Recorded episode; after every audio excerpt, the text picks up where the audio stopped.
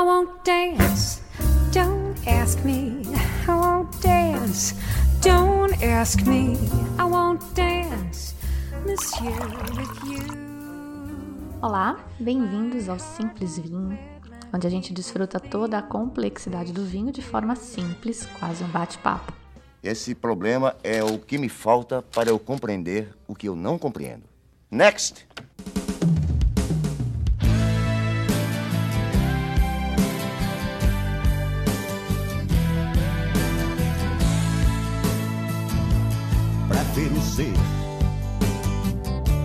Metamorfose ambulante. Eu prefiro ser. E o bate-papo de hoje foi na garagem mais legal do mundo com um gaúcho raiz. Boa gente toda a vida e que você provavelmente conhece, ainda mais depois que ele apareceu no Globo Repórter. Naturalmente, Eduardo Zenker. Vamos lá? Para quem não viu o famoso episódio do Globo Repórter ou viu e não lembra, o Zenker aparece já no finalzinho e é apresentado como um cara que faz vinho em pequena escala na garagem. Umas 6 mil garrafas por ano, que eu nem acho tão pouco. O Bernardo, da Uruguaia El Legado, eu falei dele lá no episódio 10, um vinho para chamar de meu.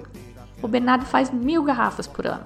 Isso sim é pequena escala. Mas enfim, o ponto é que o Globo Repórter omitiu ou não comentou a parte mais legal do Zenker. Lá naquela garagem ele faz vinho que a gente pode chamar de experimental. Esses vinhos dele encaixam naquela categoria do vinho natureba que eu comentei lá no programa 17, Vinho Paz e Amor, lembra? São aqueles vinhos que, diferentemente dos orgânicos ou dos biodinâmicos, não têm uma definição clara e objetiva, uma das definições que eles dão é que o vinho natural é aquele feito sem adicionar nem retirar nada, lembra? Só que não, né? A gente já viu isso, mas vamos aprofundar nisso. Eu não tinha dado muita bola para essa história de vinho natural, mas fiquei impressionada com o volume de gente e de movimento numa feira de vinhos naturebas que eu fui agora em agosto de 2017. Muita gente e comprando muito. E aí eu achei que o tema merecia um programa só dele e, para falar de vinho natural, nada melhor do que um papo com o Zenker, que é Natureba Ultra Mega Raiz. A gente gravou lá na garagem dele, então a gente teve a companhia do trem e dos cachorros do Zenker que choram quando o trem passa, vocês vão até ouvir. E eu comecei logo perguntando sobre os sulfitos, escuta só. É, o que acontece, o, pelo fato se só de botar ou não botar sulfito, né, não torna o vinho natural. Eu também não gosto muito dessa palavra, vinho natural. Porque, olha só, o que acontece, não existe uma definição no mundo todo. É que o, o vinho natural, ele não, no nosso caso, ele não entra como, como adjetivo. Ele entra como conceito. Entendeu? Para tu considerar um vinho uh, natural, uh, tem que ter várias coisas por trás, entendeu? O que acontece?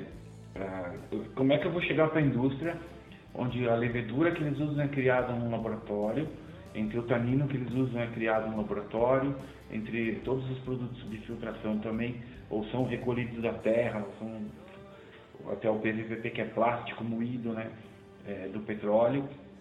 Uh, é tudo feito em laboratório. É como se eu chegasse para um ser humano que, te, que foi gerado in vitro e depois inoculado na barriga da mãe, dizer para ele que ele não é ser humano. Não é incoerência isso. Né? Então, por isso que a gente, por isso que o vinho natural é um conceito, não é um adjetivo. Ele não está usando o adjetivo, fala, sabe? Porque uh, natural é sinônimo, sinônimo de indígena e que são as leveduras que a gente usa.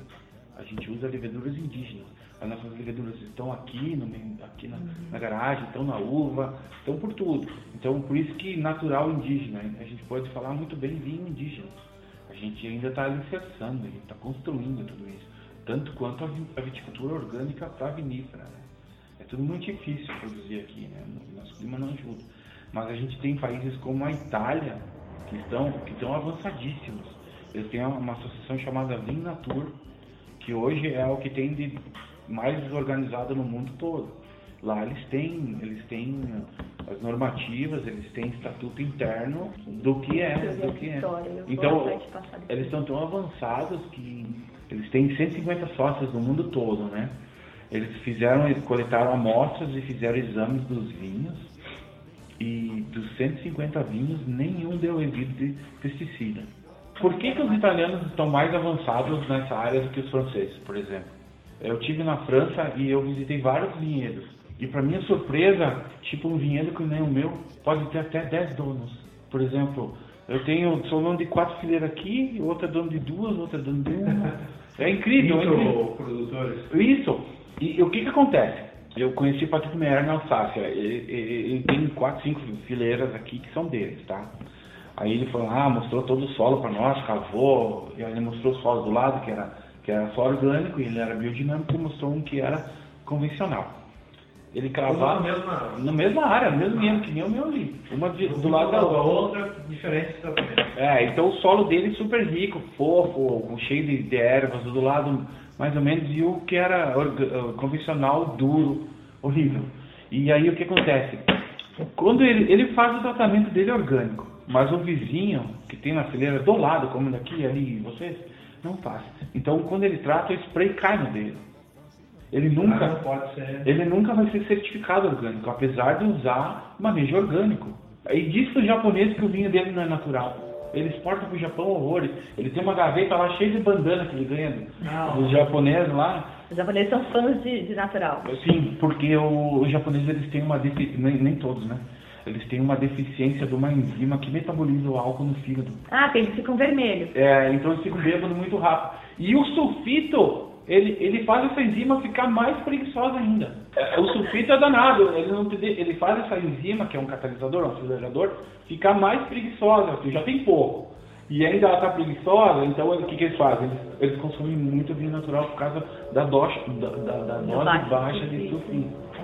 Então, e, aí que nem eu te digo, aí tu vai dizer que o vinho dele não é natural? Entendeu? Não tem como não dizer. Eles escutam o trem e começam a ligar. Então, vinho é natural, mas pode sulfito sim. E aliás, tem uma correção. Eu tinha passado informação recebida da COPEG, que é a Cooperativa de Produtores Ecológicos de Garibaldi, dizendo que no Brasil era exigida a adição de um mínimo de sulfito aos vinhos. E aí todo mundo lá no sul com quem eu falei fez uma cara de assustado, nunca ninguém tinha ouvido falar nada disso. E aí eu resolvi perguntar também na Embrapa Uvivinho. E na verdade, parece que não é requerido, é recomendado para evitar desenvolvimento daquelas bactérias que podem até ser nocivas para a saúde, mas que não necessariamente se desenvolvem. Tem vinho sem sulfito sim. Mas voltando aos vinhos naturais, já deu para sacar que madeira também pode, né? Mas será que tem que ser só aquela madeira neutra que não aporta gosto? Não necessariamente. De novo, escuta o Zenker.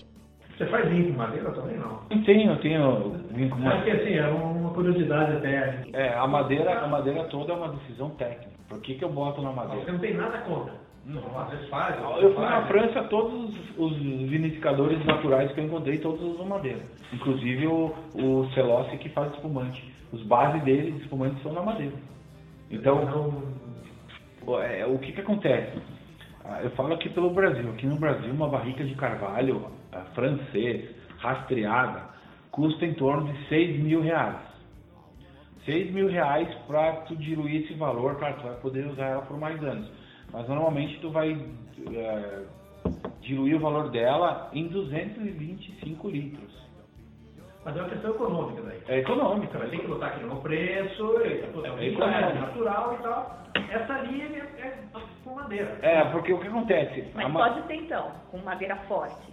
E ser natural ainda. Eu tá? tomei vários lá na França com madeira forte, né? Mas o que acontece? Olha só, é, a gente quis fazer ressalvas nisso. É, a madeira é uma, é uma escolha técnica.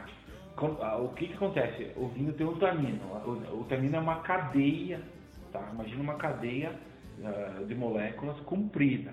A madeira do carvalho tem, a- ela é muito porosa e ela faz uma coisa chamada microoxigenação no vinho. Ela entra pelos poros da madeira na quantidade exata para não estragar o vinho e não oxidar o vinho.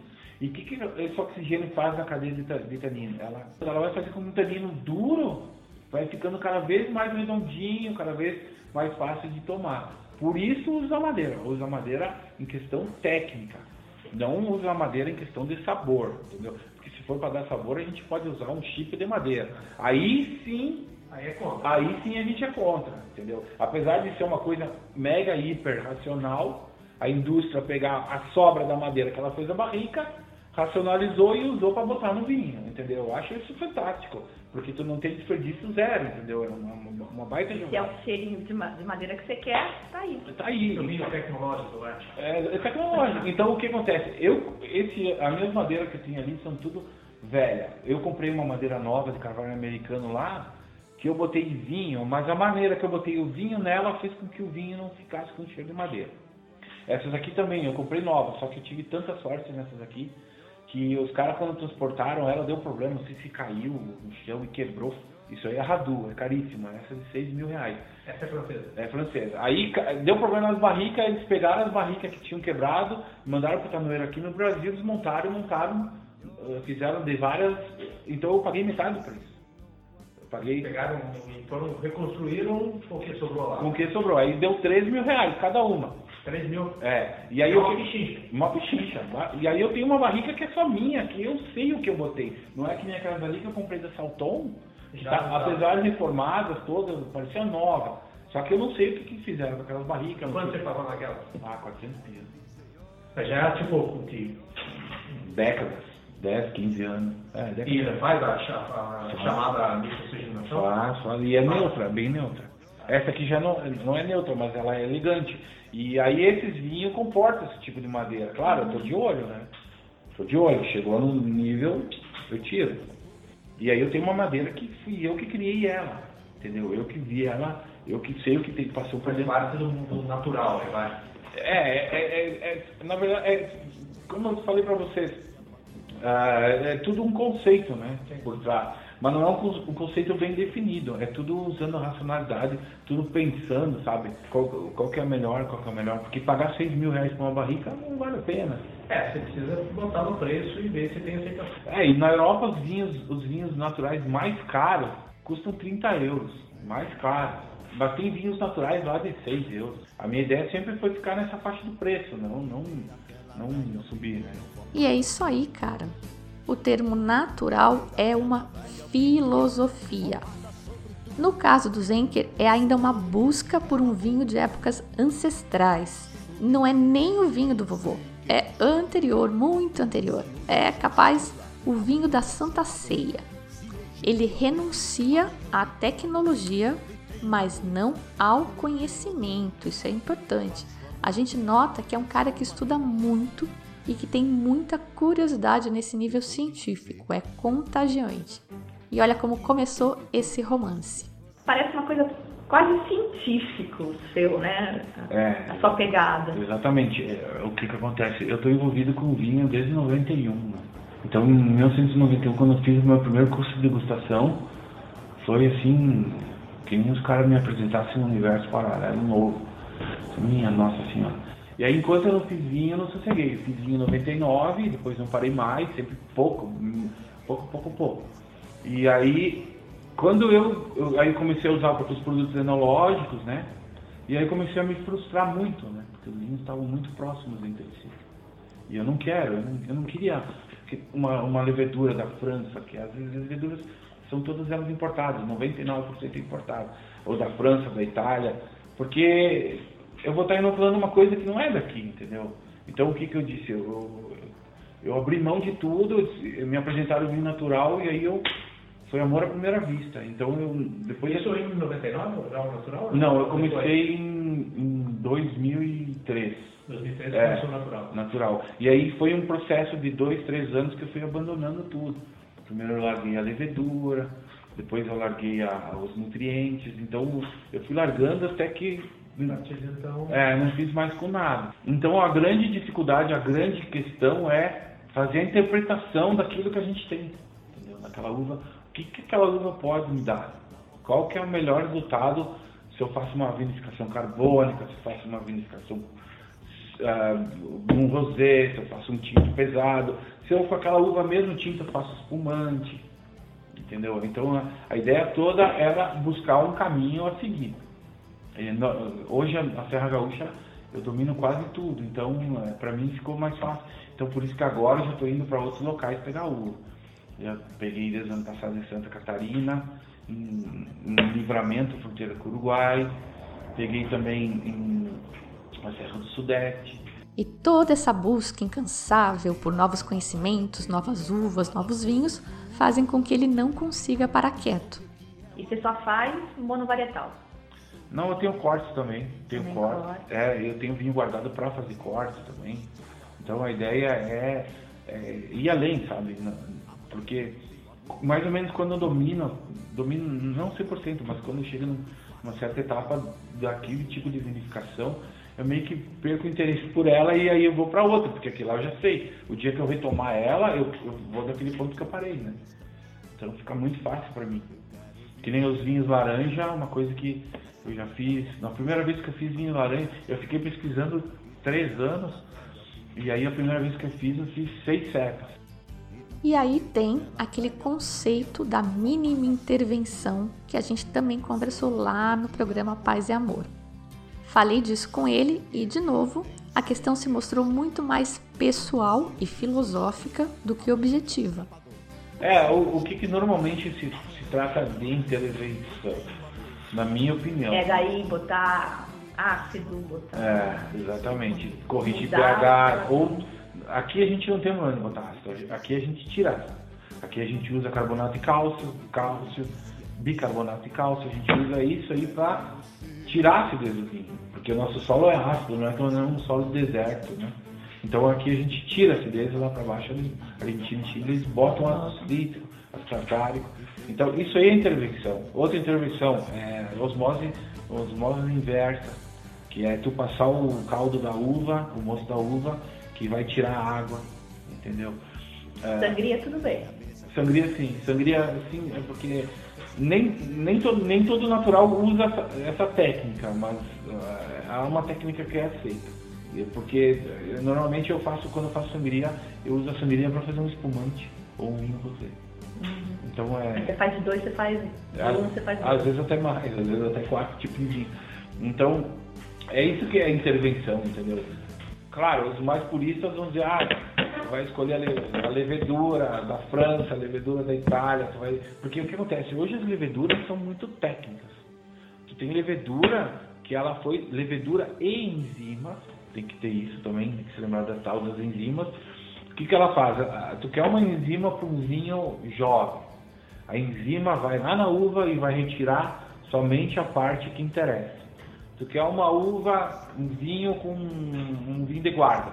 Tu vai usar uma enzima que ela vai tirar o máximo potencial daquela uva para tu ter um vinho tânico, um vinho pesado, para ele aguentar o tempo. Então tem vários tipos de enzima. A enzima eu, eu, já, eu já usei há anos atrás, eu sei usar. Hoje eu não, não posso nem ver na minha frente, mas tu imagina numa vinícola que colhe milhões e milhões de quilos, ela tendo uma enzima, ela consegue racionalizar os tanques porque diminui o, o, o, tempo do vinho no tanque, tu, tu ganha, tu, a, tu, o teu rendimento aumenta de mosto.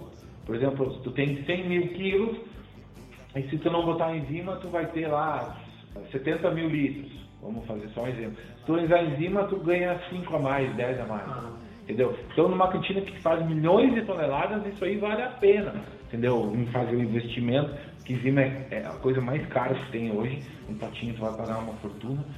E aí tu, tu, tu, tu escolhe aquela enzima, e tu escolhe uma. Tu, casado com uma levedura que vai te dar um vinho jovem, uma levedura que vai dar um vinho. Com cheirinho de banana. Com cheirinho de banana. Mas nada que a levedura sozinha consiga. A levedura precisa pegar todos os compostos aromáticos que estão no, na uva e transformar elas em aroma.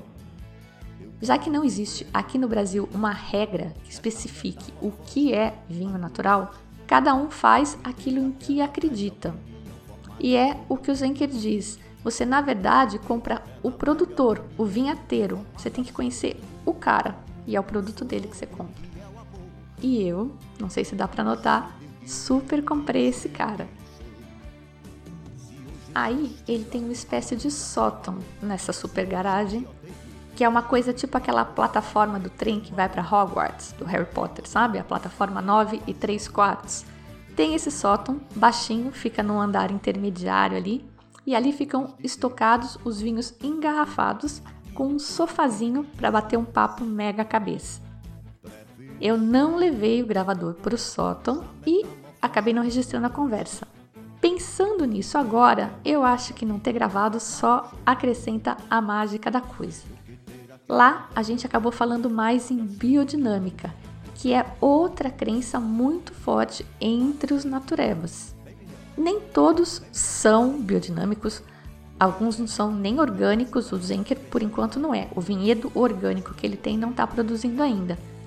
Mas é para lá que ele caminha. Todos com quem eu falei apontam na direção do orgânico e do biodinâmico. E para todo mundo que se interesse pelo tema, eu recomendo passar lá e bater um papo na plataforma 93 quartos da garagem do Zenker. Porque por menos que você acredite, que você ache isso tudo uma grande bobagem, tem coisas, como por exemplo as marés, que são visíveis, é um fenômeno visível e isso te faz, no mínimo, engasgar, né? E tem também aquele episódio que eu comentei no programa de Vinhos Paz e Amor, em que uma degustação às cegas na França, dois vinhos que eram idênticos em tudo, exceto no manejo, um deles era biodinâmico, e acabou sendo preferido por 12 entre 13 dos especialistas que estavam fazendo a degustação. Ai, brujas! Yo no las creo, pero las hay. E bom, conversar sobre isso com uma pessoa tão intelectual é muito estimulante. Porque ele não é um crente cego e ignorante, ele é um crente científico. Ele busca a explicação lógica para as coisas que parecem ilógicas à primeira vista. Não vou me atrever a explicar aqui, mas quem quiser se aprofundar, não em vinho, em biodinâmica, vou repassar uma dica do Zenker. Quorum Sensing. Repetindo, Quorum Sensing. Google it. E para fechar com chave de ouro, ele me mostrou os compostos biodinâmicos que ele tem lá, que ele aplica nos vinhedos. Eu tinha até medo de olhar aquela história de chifre com esterco, com não sei o quê mas tava tudo bem limpinho as coisas que ele me mostrou. Era mais um chazinho de camomila, um chazinho de valeriana. Deixa eu mostrar os preparados biodinâmicos. É bem interessante. Ai, ai.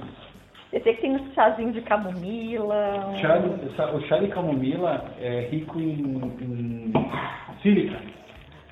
Ah, é? Sim, em sílica, em silício. E a gente tem dois tipos de silício. A gente tem o silício mineral e o silício vegetal. O silício mineral, que é uma coisa que todo agricultor usa, seja, conven... seja convencional ou não, é a pedra, pode, pode rocha. E a, e a sílica de origem vegetal é o chá de cavalinha. Então nada mais é que um nutriente. Cavalinha camomila? Em gauchês? Cava, cavalinha, é. É camomila. E nada mais é, nada mais é que o. Por que, que ele funciona? Porque a sílica é um microcristal. Cada vez que tu aplica um microcristal numa membrana, numa folha, ele vai, ele arranha. Imagina, ele é todo porosinho, todo ah. pontiagudo. Ele vai arranhando, arranhando a, a, a, folha, arranhando a folha, arranhando a folha. E isso força com que a folha cicatrize. Ela é obrigada, e cada vez que cicatrize, a parede celular vai ficando mais grossa. A parede da folha vai ficando mais grossa, mais resistente à doença, a doença não consegue penetrar. Então é, é tudo questão, questão lógica, sabe? E a valeriana para que que é? A valeriana, ela entra no, no em todos os no, no ela entra no, no, Ai, no chifre cerco. Ela é, ela traz a energia do calor. É incrível, tu, tu bota a valeriana numa água, você precisa dar uma aquecida. Sério? Sério. Ah, mas a química explica, né? Deve quebrar alguma molécula ali que libera energia.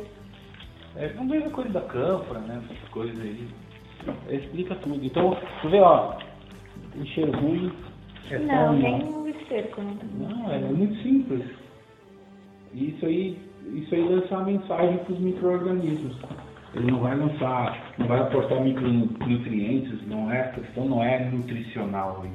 A questão é informativa. Ele vai dar É o wake up call. Ele vai dar o call sense pra, pra galera lá do, do, do, do- da Terra se mexer. Vou gravar, vou colocar no meu. Ah, O Coron Sensing nada mais é que fazer com que todos os micro-organismos, falando de bactérias, trabalhem em- no, no meio só, no- no- realizando uma função só. Então o Coron Sensing nada mais é que a organização do- dos micro-organismos que existem no solo ou em qualquer outro meio.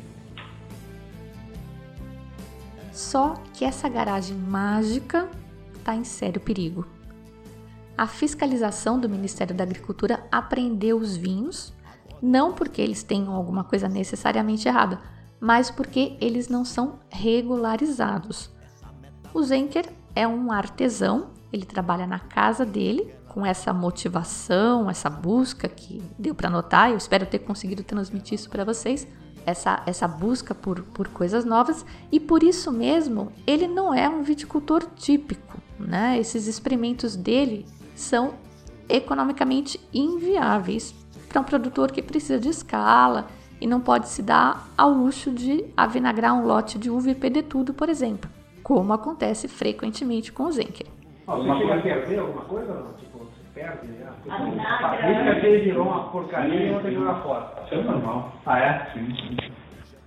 Quanto sim? Mas você tem uma ideia? Não, não tem proporção. Não tem proporção. Pode ser que um ano tem, outro não ano. É, tem. é, exatamente. Às vezes, às vezes, o, às vezes o vinho fica com um pouco de volátil, só que aquela volátil é tão, fica tão, ela tá tão equilibrada que ela dá complexidade ao vinho, entendeu? Eu tomei na França, quando eu fui ano passado, eu tomei vários vinhos com volátil. Eu tomei até um espumante com volátil. Assim, minha nossa, isso aqui tem volátil. Foi interessante, sabe? E olha termo novo aí, volátil. O termo é acidez volátil, que é uma acidez devida principalmente ao ácido acético, ou o famoso vinagre. Todo vinho tem um pouco de ácido acético, já que esse é um subproduto natural da fermentação alcoólica e da malolática. Mas se esse teor passar de meio grama por litro, já começa a alterar o sabor e a partir de 0,9 começa realmente a estragar o vinho. Isso pode acontecer, esse aumento da acidez volátil, se você deixar a garrafa aberta por uma semana, por exemplo, vai oxidar o álcool, ou pode ser gerado pelas bactérias acéticas já na fermentação. Na indústria convencional de vinho, a regra é: quanto menos acidez volátil, melhor o vinho. Mais um vocábulo novo para o nosso ABC. Mas voltando ao tema dos vinhos apreendidos. Isso deu uma embolada no meio de campo e agora ele vai ter que se reinventar.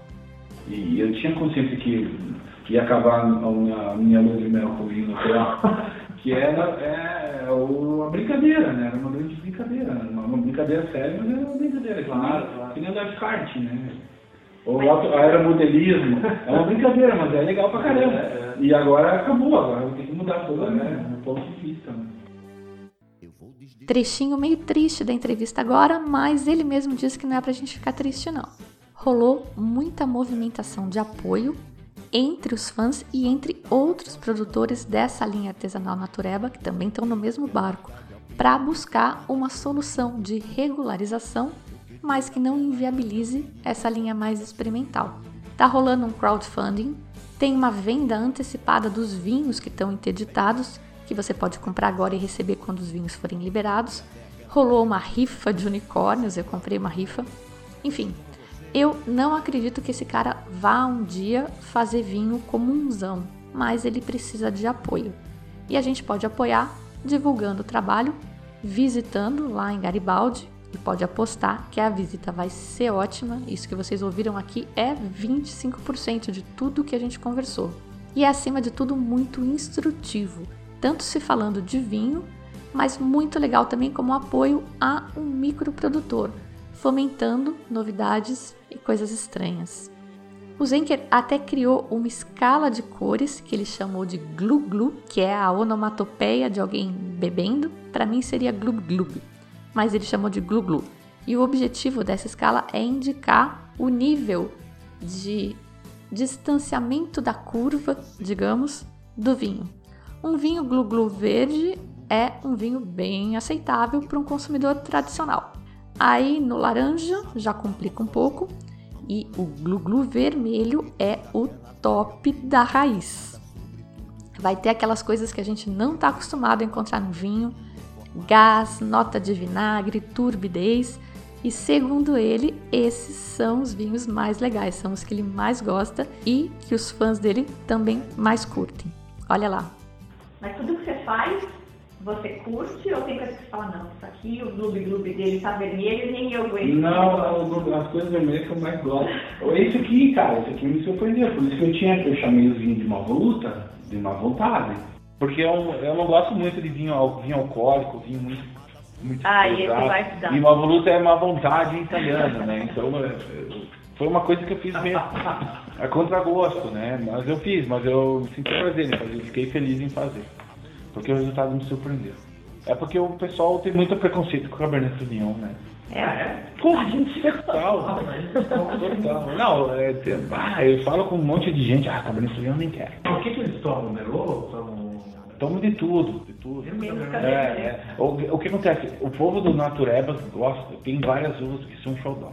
É, Pinot Noir é xodó, Ah, é, Trussar é xodó, Trussot, Grulot é xodó, Gamay dos Beaujolais. Todas as fora do- da linha normal. Eles têm, Né? aí na Itália tem os Nebbiolo, tem várias outras uvas que são top que eles gostam, entendeu? Porque a, a ideia é tomar vinhos que, que são muito leves, que não são pesados.